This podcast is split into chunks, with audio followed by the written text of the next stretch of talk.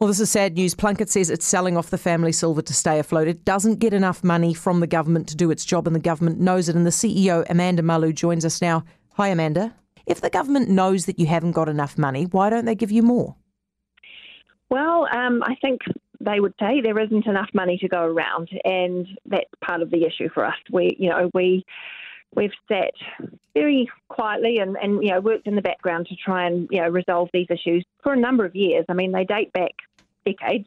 Um, you know, we've been underfunded for a very long time, and even when we've had increases in funding, it hasn't really kept up in real terms. Um, and you know, the reality is we can't keep keep doing what we're doing. We we need a circuit breaker here. Are you selling off properties to be able to, to fund yourselves? Yeah, you know, I I said that in my my opinion piece. You know, we're having to make the heartbreaking decisions about where to put our hard-earned fundraising, um, including any profits we get from selling, you know, properties. And in the past, those funds would have always gone into our um, our other services, so not the Well Child Service. Um, but now we're having to use those funds to subsidise the Well Child Service because we just simply haven't got enough to deliver it. What's going to happen when you run out of properties to sell?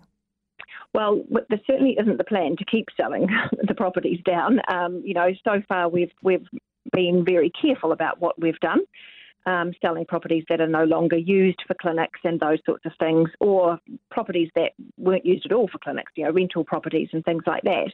But nonetheless, they were assets and we don't have them anymore.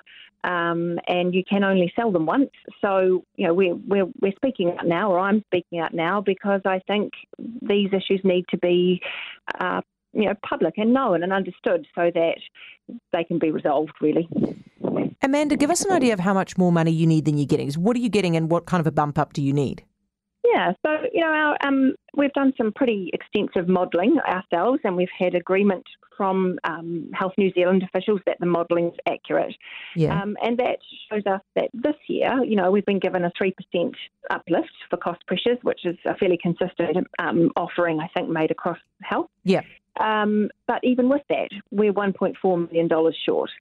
And that doesn't even take into account any impacts of um, wage negotiations with our staff. So, are you so, telling me if they just bumped you up $1.5 million, it would solve the problem? Annually? Well, that would that would get us through this coming year. The issue we've got, of course, is that our nurses um, will be looking to the you know the wage settlements that are going on across the, the rest of the health sector, so our DHB colleagues, and when that um, negotiation settles, if we were to maintain parity or as close to parity to that as mm. we're able, we need another nine million dollars.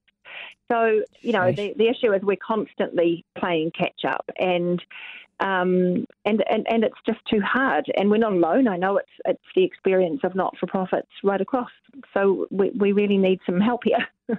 no, fair enough. Amanda, thank you very much for talking to us about it, and congratulations on on um, I suppose leaving the job after all of these years. Amanda Malu, the outgoing CEO of Plunket.